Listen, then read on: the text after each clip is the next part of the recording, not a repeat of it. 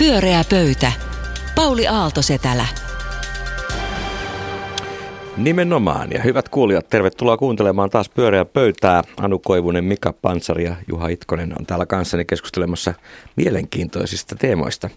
Ihan näin niin kuin lämmittelyksi, niin mietiskelin tuossa tällaisia erilaisia niin kuin tabuja, joita toistellaan, jotka ei välttämättä ole enää niin kuin ollut totta missään vaiheessa. Ja yksi semmoisista, mihin mä oon törmännyt niin kuin pohjoismaisissa yhtiöissä työskennellessä, niin on aina se, että Suomi on tämmöinen met, nuori metsäkansa, joka ihan just laskeutuu puusta hölmöilemään tänne, tänne muiden niin kuin sivistyneiden valtioiden joukkoon. Ja itse asiassa ei pidä lainkaan paikkaansa. Suomi on vanha valtio. Et maailmassa on 193 valtioa ja Suomi on jossain siellä 52 tai 53 sijoittuu vanhimpaan kolmannekseen tämä satavuotias Suomemme. Niin nyt meillä on hetki aikaa purkaa muutama tämmöinen vastaavanlainen myytti, mikä ei pidä paikkaansa. Niin, niin, niin tota, minkä haluaisit ampua alas? Niin hokema, joka ei pidä paikkaansa. Joku hokema myytti, mikä ei ole no, totta. Jokainen eläkkeelle jäävä sukupolvi on maksanut omat eläkkeensä. Näinhän ei ole, vaan he ovat toki maksaneet osan niistä, mutta suuremman osan maksavat parhaillaan töissä olevat. Ja tämä on niin kuin ihan totta, mutta kukaan ei, niin kuin harva poliitikko uskaltaa sanoa tätä ääneen, koska eläkeläisten... Se ei kuulosta kivalta. Se ei kuulosta kivalta, se kuulostaa siltä, että vähätellään jonkun tekemään työtä, vaikka siinä ei ole siitä kyse, se on vaan fakta. Ja tätä fakta. faktaa ei saisi vääristellä. Hyvä. Mika? Tota, usein sanotaan, että suomalaiset on maailman kateellisin kansa ja yhtään tutkimusten on löytänyt, joka osoittaa sen. Ja melkein jokaisella kansakunnalla on se sama tarina. Australialaiset, hollantilaiset sanovat olevansa myös maailman kateellisimpia, eli en usko tähän. Hmm. Ja suomalaiset kertoo tarinaa siitä, että tasa-arvo, erityisesti sukupuolten välinen tasa-arvo on Suomessa jo ihan voitettu kanta. Sekään ei pidä paikkansa.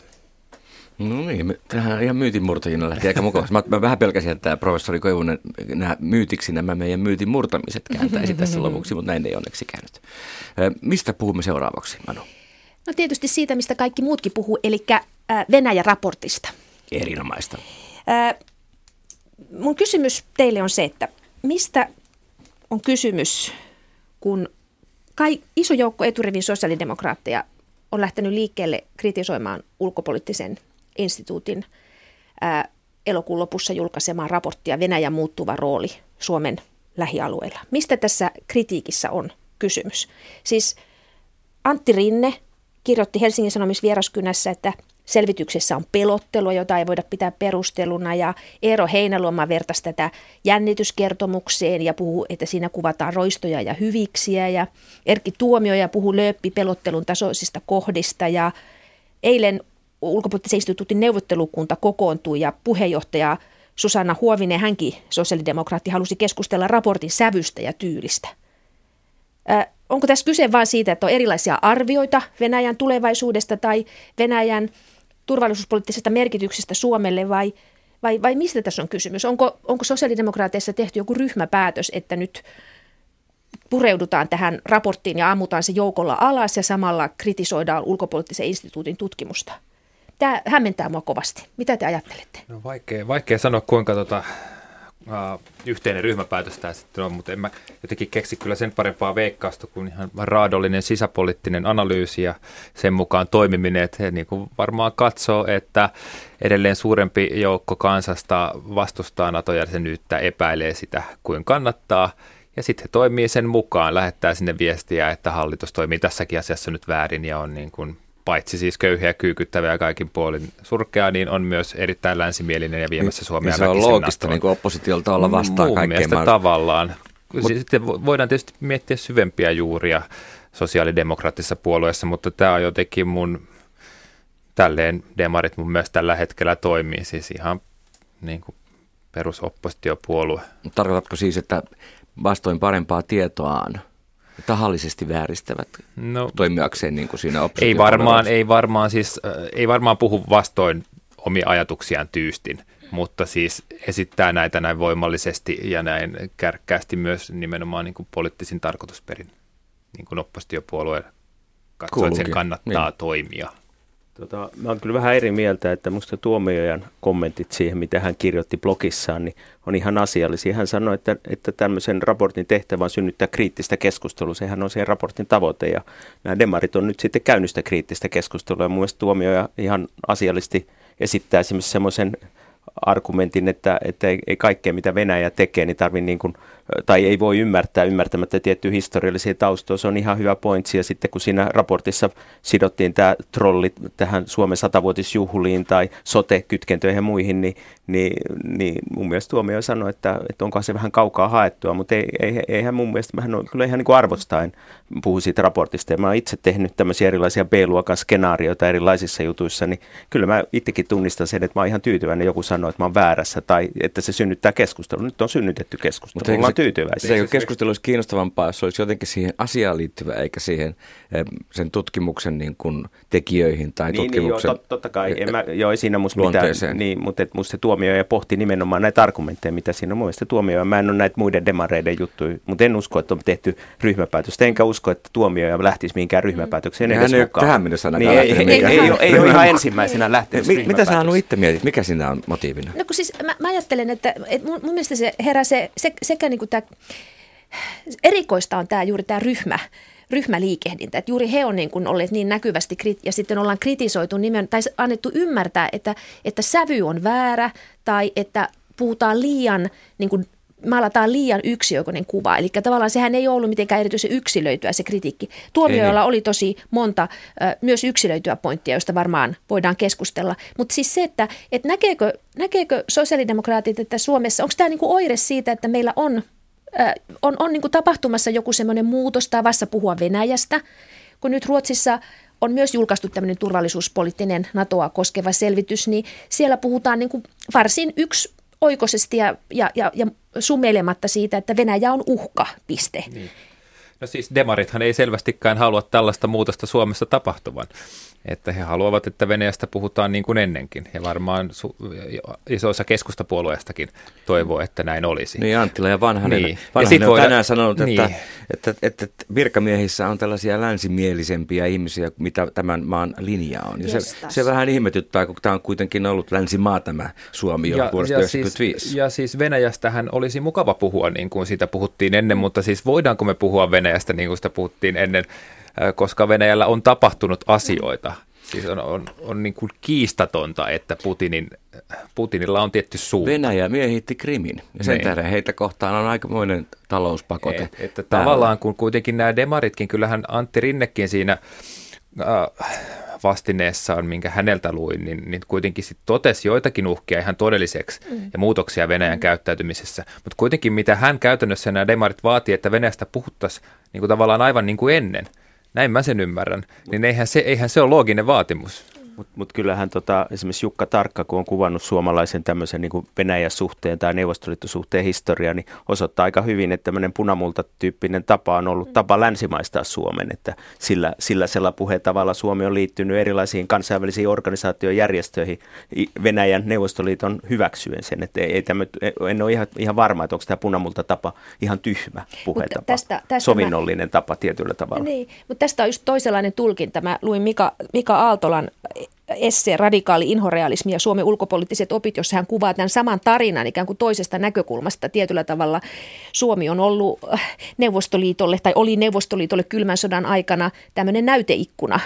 Ja, ja, ja Suomi kuvitteli, että Suomi oli toimija, mutta käytännössä ne ehdot asetettiin jostain muualta. Ja se tavallaan, että Suomi kertoo itsensä oman kohtalonsa määrittäjäksi on niin kuin yksi tapa kertoa se tarina, mutta että se voidaan nähdä jostakin laajemmasta kehyksestä myös toisin. Että ollaan mekin tässä niin kuin tavallaan, niin me ollaan ihan yhtä lailla kaikki sen meidän puhettavan perinteen määrittämiä, me puhutaan sen sisällä. Ja musta, musta kyllä siis mua ärsyttää vanhasen suusta länsimielinen. Mm. Siis Joo, niin kuin mikä kyllä. muu sitten oltaisiin kuin länsimaa. Kyllä mä nyt ainakin haluaisin pitää siitä kiinni ja kuinka moni suomalainen oikeasti on sitä mieltä, että me ei olla länsimaa. Koska tollainen termihän pelaa juuri siihen pussiin, mihin, mihin Venäjän, Venäjän tiedotusvälineet tällä hetkellä tavallaan toivoo meidän mm. pelaavan. Et kyllähän siellä kirjoitetaan, siis siellä julkaistaan artikkeleita, joissa siis oikeasti Suomen katsotaan kuuluvan samaa viiteryhmään kuin Moldova ja Ukraina Venäjän näkökulmasta. Eli heidän mielestä me ei olla länsimaa. Eikö me nyt sitten itse muka olla? Mm. Onko vanhanenkin sitä mieltä, että me kuulutaan samaan Hän halusi puhua niin kuin valtiomiehet aikoinaan puhuivat, mutta se ei ole enää ajankohtaista. Naton kannattajat toisaalta sanoo, että Suomi, mihin viiteryhmään Suomi kuuluu, ja silloin otetaan taas ne pian NATOon liittyvät itäiset maat. Että en mä, kyllä mä nyt ajattelen, että ei meidän NATO-puolustajanakaan tarvitse väittää, että me kuulutaan johonkin viiteryhmään. Siis, Kyllähän me länteen kuulutaan. Niin, niin länteen kuulutaan, mutta kun näähän on tyypillisesti sanotaan, että ne vasta juuri NATOon liittyneet maat kuuluu Suomen kanssa siihen samaan ryhmään, ei kuulu. Mutta tässä on myös, tämä on toinen ero Suomen ja Ruotsin turvallisuuspoliittisten selvitysten välillä, että Suomella on yhtenä pilarina tämä erityissuhde Venäjään. Ruotsissa ei tämmöistä keskustelua käydä ollenkaan. Mutta mä haluaisin vielä sanoa, että siis mua yliopistoihmisenä ärsyttää erityisen paljon tutkijana se, että poliitikot tulee niin kuin kentälle ja rupeaa luokittelemaan tutkijoita johonkin poliittisiin no, leireihin. Se on todella ärsyttävää. Ja sitä pitäisi kompensoida Mika, mä korjasin tätä, Joo. että siis sä tarkoitit, että meidän viiteryhmä ei sun mielestä ole niin kuin NATOon liittynyt Itä-Euroopan maat. Niin, Mutta kun näin. tämä viiteryhmä, minkä minkä mä tästä Joo. artikkelista luin, Joo. se ei ollut näin, vaan se oli selvästi Venäjän etupiirimaita, Ukraina, mm, jonne he on jopa hyökänneet, ja Moldova. Kyllä, kyllä. Tämmöistä erittäin Joo. vaarallinen viiteryhmä Joo. kuuluu. Tietysti mikä on myös mielenkiintoista, paitsi se, että demarit ovat tästä niin kuin ärhäköityneet ja upiarvostelleet, niin miksi kaikki muut ovat hiljaa? hiljaa. Mm. Siis jos vertaa ruotsalaisen turvallisuuspoliittisen keskusteluun, niin eihän meillä ole kuulunut mitään poliitikkojen näkemyksiä, että olipas mielenkiintoinen ja tärkeä raportti meidän tällä hetkellä niin kuin, niin, niin tota, todella merkittävästi Suomeen ja lähimaihin vaikuttavasta naapurista. No tuomio sanoi näin. Kyllä tuomio sanoi, että oli mielenkiintoinen raportti, joka synnyttää niin, keskustelua. Siis tämä on itse asiassa mielenkiintoista, että tavallaan he, joiden, joiden mielipiteitä tämä tota, tavallaan mukailee tai kantoja, ovat hiljaa. Ovat hiljaa. Niin se on, Joo. Miksi no, muuten? No, mitä te ajattelette? Mä ihmettelen sitä hieman. No siis mun mielestä ehkä siis nyt kun... Ah.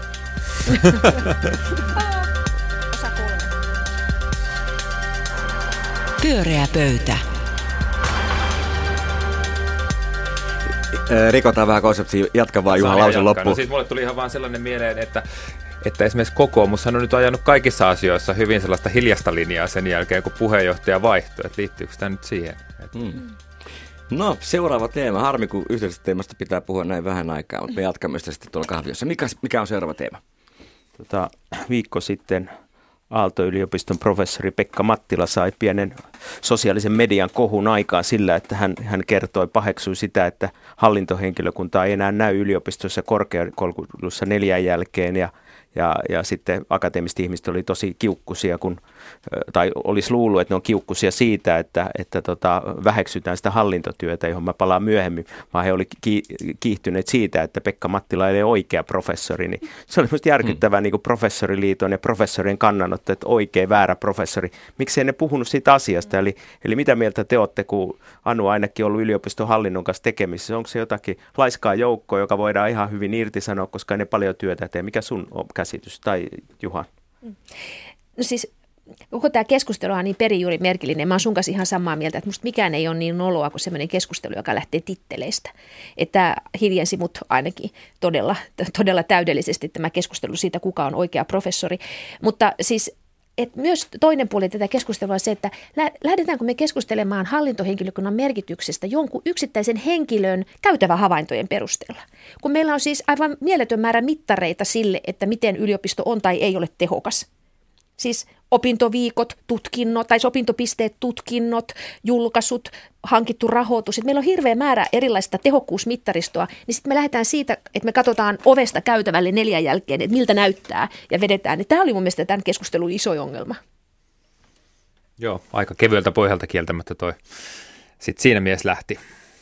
Että... Mä olen joissakin sanerauksissa mukana niin. valitettavasti, jotka on ikäviä kaikille osapuolille, mutta niissä on ominaista ollut kyllä se, että ihmiset usein miettii, että sellainen hallinnollinen tehtävä, joka ei ihan heti näy, mm. niin siitä voisi ainakin ensimmäisenä säästää. Mm. No ehkä sekin on tietysti näitä myyttejä, mitä sä alussa heitit, että sehän on niin kuin myös helppo lause heittää, että säästämme hallinnosta ja tämmöinen niin edelleen. Ja siis se kuulostaa, se kuulostaa, oike, se kuulostaa oikeastaan niin kuin vastaan sanomattomalta, mutta ehkä se onkin just vaara siinä, että sitten jää oikeasti sit miettimättä, että, että mitä se hallinto tekee. Hän se tarkoittaa, että ei sieltä voisi säästää, Joo. mutta ei se nyt varmaan automaattisesti ole parempi ratkaisu. Niin, siis tämä on varmaan ihan samalla niin kuin siis normin purkaminen ja hallinnon, hallinnon keventäminen. Ne on sellaisia asioita, joita kaikkien pitää rakastaa – mutta sitten kaikki sellaiset ihmiset, jotka, jotka joutuu niin kuin jonkun käytännön, siis jonkun on, niin kuin asia, ho, asian hoitamisen kanssa, yrittää hoitaa jotain asiaa, niin arvostaa jos jotain, niin hyvin toimivaa byrokratiaa tai niin kuin selkeitä prosesseja ja sitä, että saa palvelua ja näin. Että, että tämä on niin kuin, tässä on niin kuin paljon tilaa tämmöiselle tunteelle, jossa, jossa vaan heijastetaan ne negatiivisia tunteita just byrokratiaan, semmoisiin ajatuksiin. Ja muutama vuosi sitten tutkittiin tota, paperiton toimistoilmiötä ja tutkittiin nimenomaan korkeakoulujen hallintoihmisiä ja haastateltiin niitä ihmisiä, niin kyllä siinä, tota, kun he kertoo omasta työstään, niin oppi kyllä arvostaa heitä. He tekevät aika abstraktia työtä, aika vaativaa työtä. Heidän varassa on se jatkuvuus, että voi olla, että he tekevät kahdeksasta neljään töitä, että jos olisi vain professorien varassa korkeakoulun jatkuvuus, niin korkeakoulut kuolisi heti, mm. niin kuin Anu tietää hyvin, että professorien varaan ei voi laskea paljon mitään. No muuten tässä nyt, kun, kun mä puhun kahden, kahden tutkijan yliopisto-ihmisen kanssa, niin mun pitää varmaan ryhtyä tässä nyt edes vähän opponoimaan. Hyvä. Niin tota, mietin sitä, että siis pohjaksi mua harmittaa ja epäilyttää se, että tämä hallitus on niin kuin oikeasti suunnannut niin paljon leikkauksia, tutkimuksia ja koulutuksia ja katsoisit vaikka jotenkin metsätilojen siirtämisen perintävähennyksen niin kuin taas toisaalta niin kuin musta prioriteetti ei ole nyt ihan kohillaan. Mutta sitten... Et tämä, tuota, omista metsää. En, no, en omista, mutta pitäisi sitä, pitäisi sitä parempana. Enkä siis ole perehtynyt tämänkään yksityiskohtiin, mutta ihan näin.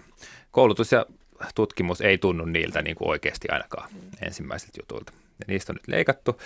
Samaan aikaan sitten kyllähän yliopistoväki on nostanut tosi yksimielisen sellaisen jotenkin äläkän ja, ja tavallaan musta sieltä päin ei myöskään ole tullut valmiutta tavallaan kriittiseen analyysiin ihan hirveästi, että onko tässä, kuinka isot nämä leikkaukset lopulta on, miten näitä voitaisiin, niin kuin, että se on mennyt semmoisen, semmoisen niin kuin siilipuolustuksen kautta. Oletteko yhtään samaa mieltä?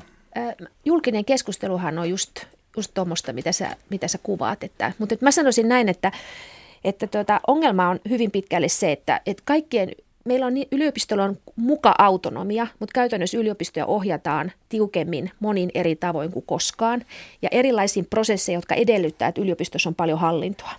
Ja yliopistojen henkilökunta on ihan eri asemassa kuin yliopistojen johto. Yliopistolla on ulkopuoliset hallitukset ja nämä neuvottelee yli, niin kuin halli, hallituksen ja ministeriön kanssa ja, ja tietysti diilaa, niitähän kuuluu olla kavereita. Ja sitten me kaikki muut yritetään toteuttaa. Eli yliopistot tällä hetkellä eri puolilla profiloi, karsii, fokusoi, tekee erilaisia ratkaisuja ilman, että yliopistojen tutkijat ja opettajat on niin kuin viemässä sitä prosessia, vaan ne on ihan muut tyypit, joilla on mielessä digiloikka tai joku muu. Ja tästähän niin kuin tulee tosi paljon Eli tämmöistä siis, a, niin kuin sitä sävyä, minkä sä joo. tunnistat ihan oikein. Eli siis toisin sanoen tavallaan niin kuin, äh, kuilu ylätason ja sitten sen konkretian välillä on Joo. aika huima. Mun on vaikea kuvitella huonommin johdettuja työpaikkoja kuin yliopistot tällä hetkellä. Siis mm. menestyksekkäät ihmiset... Pekka Mattila tykkää Pekka Mattilahan sanoi jotenkin näin. näin. Joo, se siitä mä oon hänen kanssa samaa joo. mieltä, että siis ympäri kulkee ihmisiä, jotka on todella meritoituneita, saa paljon aikaan ja tekee kovasti töitä ja kokee itsensä uhreiksi. Jotain on mennyt tosi pahasti pieleen. Niin, mutta toisaalta kyllä akateeminen maailma on myös semmoinen, että maalin tekijöitä juhlitaan, että professoreita ja niitä, jotka nimet on jossain mm. julkaisussa juhlitaan, mm. mutta sitten niitä, joita syöttää, jotka on maalivahteja ja muita, niitä ei kyllä juhlita oikeastaan. Ei, ja ei. sillä lailla tämmöisen niin kuin hallintohenkilökunta hyökkääminen, mun ainakin työ on, niin kuin mä oon saanut tehdä paljon maaleja, mutta sen takia, että mä oon ollut organisaatiossa, jossa on ollut syöttäjiä ja Joo. kaikkea tätä. Samat sanat myös siksi, tavallaan, jos jatketaan, mikä sun tota, jääkiekkoanalogiaa, niin on vielä tämä juniorivalmennus, eli siis opiskelijat, Joo, tulevaisuuden niin kuin maalintekijät Joo. ja niiden koulutus. Ja, ja tässähän tietysti on aina niin kuin varmaan hankaus yliopistossa, että mikä on se tutkimuksellinen tehtävä, myös ihan niiden, niin kuin siellä opettavien, että kuinka paljon he niin kuin haluaa tehdä omaa tutkimusta, kuinka paljon he mm. opettaa ja minkä verran sinne, sinne niin kuin mikä, mikä on se balanssi. Ja tämä kyllä muistan omiltakin opiskeluajoilta, että se vähän hämmensi mä niin kuin tulin sillä mielellä, että mulle opetetaan enemmän ja kaikki opettajat ovat niin kuin motivoituneita, mutta se, se ei silloinkaan 90-luvun loppupuolella musta ollut ihan hirveän paneutunut ja innostunut että se opetus aina. Että vähän semmoinen olo tuli, että sitä tehdään niin kuin pakosta sen tutkimustyön rinnalla varmaan vaihtelee tosi paljon. Mutta esimerkiksi se, että yliopistolla on tällä hetkellä velvoite hankkia tosi paljon rahaa ulkopuolelta. Vielä kymmenen vuotta sitten yksittäinen tutkija saattoi hakea itselleen tutkimusrahaa. Nyt kaikki se rahan hakeminen on muuttunut sellaiseksi koneistoksi, johon tarvitaan tosi paljon byrokratiaa. Että se on, se on, ja se on tullut suoraan, se määräys on tullut hallitukselta ja eurooppalaiselta tiedehallinnolta. Että se on esimerkiksi tuottanut paljon byrokratiaa. Että sen takia siis tämä koko niin kuin ajatus siitä, että hallituksen näkökulmasta yliopistot voi keventää byrokratiaa, niin se on aivan absurdi. Ja sitten mä mietin vielä näitä kannustimia. Että ilmeisesti ihan niin kuin tavallaan hyvistä rankkinsijoituksista ja tämmöistä kansainvälisistä julkaisuista, niistä palkitaan. Mm. Palkitaanko sitten hyvästä opetuksesta? Onko sellaisia mittareita, jotka palkitsisivat? Kyllä se on lisääntynyt mm. viime vuosina. No, se on yliopistolla on, on siihen kiinnitty huomiota. Ehkä se on yhteiskunnallinenkin ongelma, että näitä ihmisiä, jotka on näkymättömiä yhteisössä sillä maalintekijöiden takana, mm. on mm. sitten yliopistosta yrityksissä ei huomata ja arvosteta. Ja siinä mielessä on huonoa johtamista. Kyllä sanoo Helsingin Sanomissa, että täällä on tämmöinen turha joukko. Joo. Mm. Joo, se ei ollut kyllä kauhean fiksu, fiksu lausunto. Mm. Ja, ja mielenkiintoista, että, että Mattila Pekka tota, muutama vuosi sitten tämmöisessä yhdessä videossa, jossa puolustiin seksuaalisia vähemmistöjä, sanoi, että seksuaalisen vähemmistön edustajat on erittäin hyvin johtajia, koska he, he ymmärtää monimuotoisuutta ja sitä, että ei aina ymmärrä, mitä toisessa ihmisen päässä tapahtuu, niin oli kyllä aika mielenkiintoinen lausunto sitten, että suoraan hyökkää hallintohenkilökuntaa mm. kohtaan, ikään kuin ymmärtää ja tietää, mistä on kysymys. Se on, niiden työ on toisenlaista kuin kulttuurieliitin työ. Mm. Nyt olisi vielä voitu puhua Helsingin Sanomien journalismista, mutta ei ehitty. Pyöreä pöytä. Pyöreä pöytä, suora lähetys. Täällä on hyviä teemoja jo seuraaviinkin lähetyksiin. Juha Itkonen, mikä on meidän viimeinen teema? No pyöreä pöytä säännöllisesti kuuntelevat ovat saattaneet huomata, että mä olen tänä vuonna ottanut niin kuin harteilleni tämän pyöreän pöydän Kyllä. USAn presidentin vaali vastaavan se roolin. On, se on sinun Käynyt taakkasi. paikan päälläkin siellä aivan uhrautuvasti. Nyt en ole ihan, ihan äskettäin käynyt toukokuussa viimeksi, mutta otan kuitenkin aiheen esille. Presidentinvaaleissa tapahtunut Mielestäni huolestuttava käänne. Clintonin terveys horjuu. Keuhkokuumen noussut otsikoihin. Häneltä meni jalat alta tuolla New Yorkissa sunnuntaina 9-11 muistutilaisuudessa. Avustajat talutti limusiiniin. Ja vieläkin vähän sitten odotellaan hänen paluutaan kampanjoimaan. Taisi olla niin kuin perjantaina ennuste. Ja, ja pelko tietenkin on itselläni ja varmaan monella suomalaisella, että Trump tästä hyötyy. Jo nyt siellä on tabloid-lehden kannet, joissa niin kuin on Hilarista aivan uskomattomia fotosopattuja niin kuin kuvia, kuinka sairas hän on. Kysymys, johon varsinaisesti ajattelin kiinnittää huomioon, on siis molempien ehdokkaiden korkea ikä. Nimenomaan molempien. Hillary on itse, on nyt sitten? Hillary on itse asiassa nuorempi, 68, Donald Trump on 70. Tämä tarkoittaa sitä, että, että tota presidentin kauden yhden kauden jälkeen Hillary on 72, Trump 74, kahden kauden jälkeen Hillary 76, Trump 78. Ja mä mietin, että Öö, nyt toivottavasti tämä ei nyt ole pahaa ikärasismia, mutta onko tämä nyt niinku aika korkea ikä tällaiseen virkaan? Mitä se on tuulit? hyvä kysymys ja varovasti siihen vastaa Madu ensimmäisenä. tuota, ajattelin kysyä, että tiedätkö minkä ikäinen on tasavallan presidentti Sauli Niinistö? Mm, tota, siis alle 70, en mä kyllä tarkkaan tiedä. 68. 68, kyllä. Ja Et kansalaisvaltuuskunta kokoontuu pyytämään häntä jatkokaudelle hyvin todennäköisesti, että sikäli ja kielet ke- keskelle suuta. Kekkonen oli 81 viimeisenä vuotena niin. ja Mannerheim 78 ja Paasikivi 85. Mm. Että me ollaan vähän yhtä syyllisiä. Kyllä, siis kyllä, se, kyllä se tähän Suomeenkin kieltämät sit osuu. Kuitenkin nyt Sauli oli sit, mitä hän oli 64, kun hänet valittiin tälle ekalle. Hän oli hän vielä nuori näihin verrattuna. Sitten ää, lainkaan vähettelemättä Saulin kiireitä, varmasti hänelläkin on hyvin tiukka aikataulu, niin mä jotenkin ajattelen, että tämä on vielä kyllä annosta rajumpi tämä, mm. tämä niin kuin mylly, missä, missä mm. nämä niin kuin pyörivät läpi tämän vaalikampanjan ja sitten niin kuin tullessaan, niin kuin, tullessaan niin kuin valituksi presidentiksi. Ää, voidaan tietysti erikseen keskustella tavallaan siitä niin kuin henkisestä valmiudesta ja siitä, että onko ajatukset jo vanhentuneita tavallaan uuteen maailmaan. Sekin on mielestäni niin kuin vähän relevantti kysymys, että miksi näin vanhat mm. ehdokkaat tänne nyt sitten pääsi ja minkä takia nuoretkin laittoi toivensa jopa vielä vanhempaan mm. Bernie Sandersiin. Mm. Mutta siis ehkä nyt ihan tämä fyysinen puoli, koska mä mietin siis, sehän on tavattoman kuluttavaa. Siinä ei oikeastaan, mitä ne yötunet, yöunet on varmaan kuutta tuntia ja sitten minuuttia aikataululla.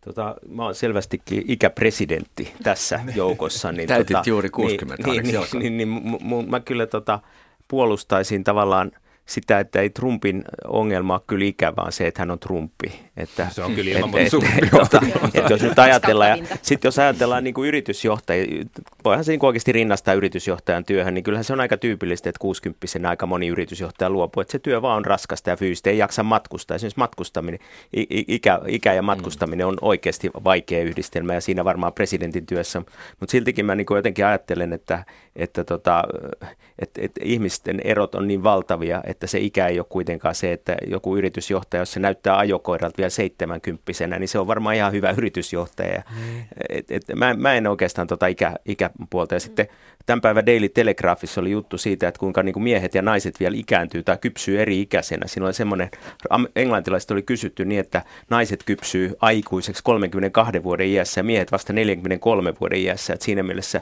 Trumpin ja Hillary Clintonin ikäerohan ei ole oikeastaan kovinkaan iso, että toinen Mutta on kypsy. etäisesti ymmärrän kyllä tuon tuloksen.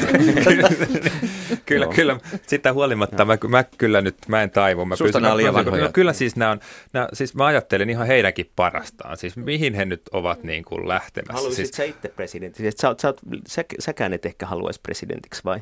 Ö, siis, no, kyllä, mä ikäs- epäil, kyllä mä epäilisin omaa jaksamista. Niin, Niin, niin. Tavallaan siis tietynlaisia niin kuin superihmisiähän nämä on, että nämä ovat tottuneet niin kuin epäinhimilliseen Niin, ja, ja sellaista. aikataulujen toi, toi niin kuin sellaista elämää ja se tavallaan julkisen esiintymisen jatkuva paine, mikä heillä on, niin kyllähän se koulii. Mutta mä, vaan, niin kuin mä mietin, että voiko fysiikkaa lopulta kokonaan ohittaa, koska tässä ei niin kuin tosiaan ole kyse siitä nyt henkisistä valmiuksista. Ja mä en ollenkaan sano, monet tekee niin kuin mahtavaa työtä niin kuin 70 jälkeen ja kaikkea, mutta niin kuin sä sanoit, yritysjohtajat, joihin, joiden työhön tämä varmaan presidentin työ, Yhdysvaltain presidentin työ on niin kuin verrattavissa tavallaan ajankäytöltä ja niin kuin fyysisiltä vaatimuksiltaan. He jäähdyttelee kyllä 60 ja siirtyy hallituspaikoille. Nämä olisi niin kuin 70 lähössä tähän juttuun. Ja nyt jo polvet pettää alta. Mutta mitä jos onkin päinvastoin, että ne on ihan liian nuoria, että koko ajan ihmiset elää ja voi yhä pidemmälle ja pidemmälle. Että, et, et, et Suomessa on vielä semmoinenkin lainsäädäntö, että kun ihminen täyttää 70, ajokortti otetaan pois. Niin.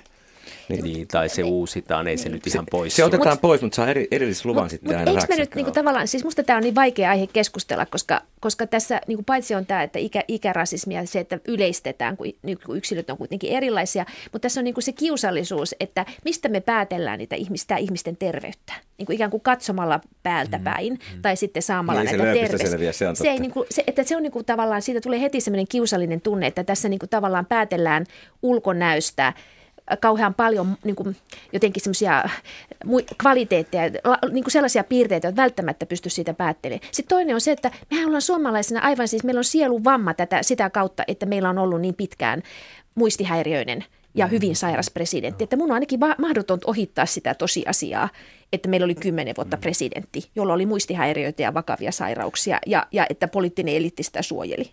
Hillary Clintonin terve, terveys ei ole niin ihan pelkästään Noin paha. spekulointeja, koska hän on, hän on ulkoministerinä ja joutunut antaa niin kuin aika tarkat selvitykset terveydestä. Ne on tehty ja ne on julkisia. Trump on paljon enemmän. Trumphan tässä vaan vannoi, että hän on niin kuin tervein, tervein ehdokas ikinä ja paras kuntoisin. Joka on ihan linjassa hänen muihin lupauksiin. niin, totta kai, Ja mutta hän, hänkin, on, hänkin on on. ilmeisesti sit antamassa jonkun, on luvannut jonkun perusteellisemman lausunnon. Mutta kyllähän siihen varmaan pä- pä- pätee, että mikä pahan tappas. Mä pelkään, että se on oikein hyvässä kunnossa, kun se sinne lääkäriin menee. Mitä tapahtuu, jos Hillary Clinton ei, ei enää voikaan olla ehdolla? Mitä sitten tapahtuu? No siis hänhän ei voi luopua, tai siis eikö se, on, se oli niin, että ainoastaan voi olla uusi ehdokas, että Hillary luopuu itse. Mm. Mutta mut siis minkä takia me nyt, jos hänellä on siis keuhkokuume, niin minkä takia me nyt edes keskustellaan täällä pyöreän pöydän studiossa siitä, että hän olisi luopumassa ehdokkuudesta? kuoleman lähellä. Koska siis äh, Koska Ro- Juha Roy- sanoi, että he ovat liian Ro- vanhoja Roy- ihmisiä Roy- molemmat. Reutersin uutisen mukaan, niin kuin just, he oli käynyt läpi aikaisempia presidenttiehdokkaita, että niin kuin se on niin raskasta se kampanjoiminen ja ne on niin valtavassa virusmyllyssä kaikki koko ajan. Että joku oli kuvannut jotain, jonkun, jonkun lentokonetta lentäväksi petrimaljaksi, että siinä on niin kuin kaikki bakteerit koottuna ja niillä on niin kuin kassit täynnä antibiootteja, että ne selviää jotenkin tästä koko myllystä. Et, että tavallaan se- keuhkokuume. Se ei tosiaan ole ihme. Siis tämä David Axelrod, tämä Obaman neuvonantaja, tämmöinen, tämmöinen niin PR-ihminen, hän sanoi, että ongelma ei nyt ole niin kuin Hillary Clintonin keuhkokuume, vaan hänen reaktionsa siihen, että kun mm. hän, on, Niin hän hän, hän taas niin kuin kaksi- kätki vuorokautta. että hänen olisi niin kuin pitänyt nimenomaan suhteessa siihen, miten hänet nähdään salailevana ihmisenä, ja niin hänen olisi pitänyt tulla sen kanssa. Ja siis kyllä mäkin nyt ihan niin kuin Helsingin yliopiston viestinopintojen pohjalta olen samaa mieltä. mutta, mutta, tämä johti, mutta hän oli oikeassa. Täälläkin pienessä Suomessa täällä pyöreä pöytä miettii, että kyllä se nyt varmaan on kuolemansairas ihminen. Miten tuollainen voi olla edes ehdokas? Totta kai, mutta jos hän olisi tullut heti, niin sitten Siis se se olisi saanut ne alkanut pisteet. vähän aiemmin. Mutta ei sitä no, välttää olisi on voinut. meillä Ei välttää, mutta hän voisi ainakin sanoa, että olin, olin nyt suora tässä asiassa, kun niiden e-mailieni kanssa oli vähän käihä. Niin. Mä, mä oon ihan samaa mieltä tuosta, mutta onhan se niin kuin merkillistä, että Suomen somettajat alkoi sunnuntaina tällä spekuloimaan heti ja siellä tulee niin kuin erinäköiset ulkomaan toimituksen pomot, että nyt tulee käänne, käänne tulossa, vaaleissa käänne. Että siis tavallaan niin kuin se globaali osallistuminen tähän tarinaan Voihan huikeeta. se olla käänne. Ei tarvitse kuin muutama prosenttiyksikkö, niin se voi kääntää koko niin, Amerikan niin. tilanteen. Mutta miten se käänne oikeasti... tehdään? Tuottamalla se käänne, puhumalla, että niin, nyt se no käänne joo, tapahtuu. Mutta ei mistä täällä käänne.